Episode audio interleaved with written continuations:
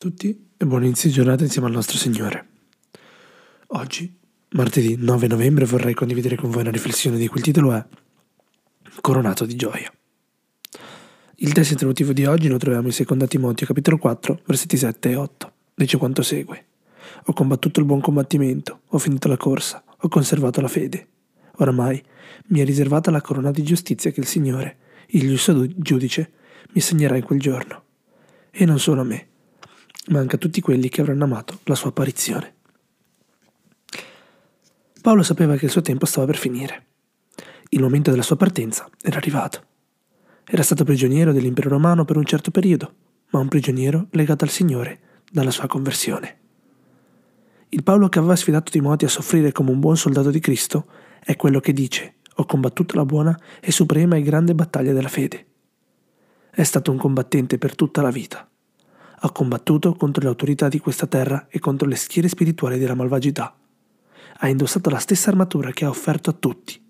Non fu Nerone a porre fine alla sua vita, fu lui stesso a versarla come un profumo, dandola come offerta di gratitudine. Il Paolo che aveva detto a Timoteo di correre come un atleta è quello che dice ho finito.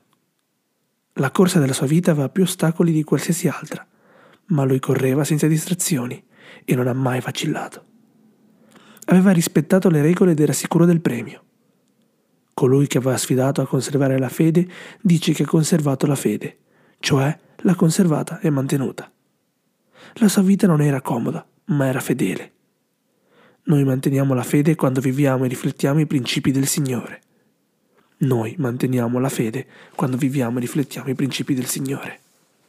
Nell'antica Grecia, l'atleta vincitore veniva acclamato dalla folla e riceveva la corona del vincitore che consisteva in una corona di allori. A Paolo, tuttavia, non fu data una corona di foglie appassite, ma una corona di giustizia eterna. Paolo, che aveva affrontato senza paura accuse e giudici ingiusti, era pronto ad affrontare il vero e giusto giudice. Era sicuro della sua corona, guardingo e riservato. Non l'avrebbe ricevuto alla morte, ma alla risurrezione. La fine è arrivata e lui sa esattamente come morirà morirà come ha vissuto, compiendo la missione.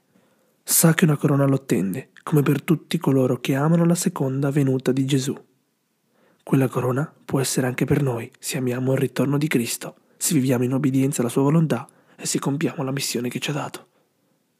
Ellen White dice, e concludo, Coloro che sono preparati riceveranno presto una corona di vita immutabile e abiteranno eternamente nel regno di Dio, con Cristo, con gli angeli e con coloro che sono stati redenti dal prezioso sangue di Cristo. Una corona di gloria su coloro che aspettano, amano e desiderano la comparsa del Salvatore, coronata di gloria, onore e immortalità. Amen.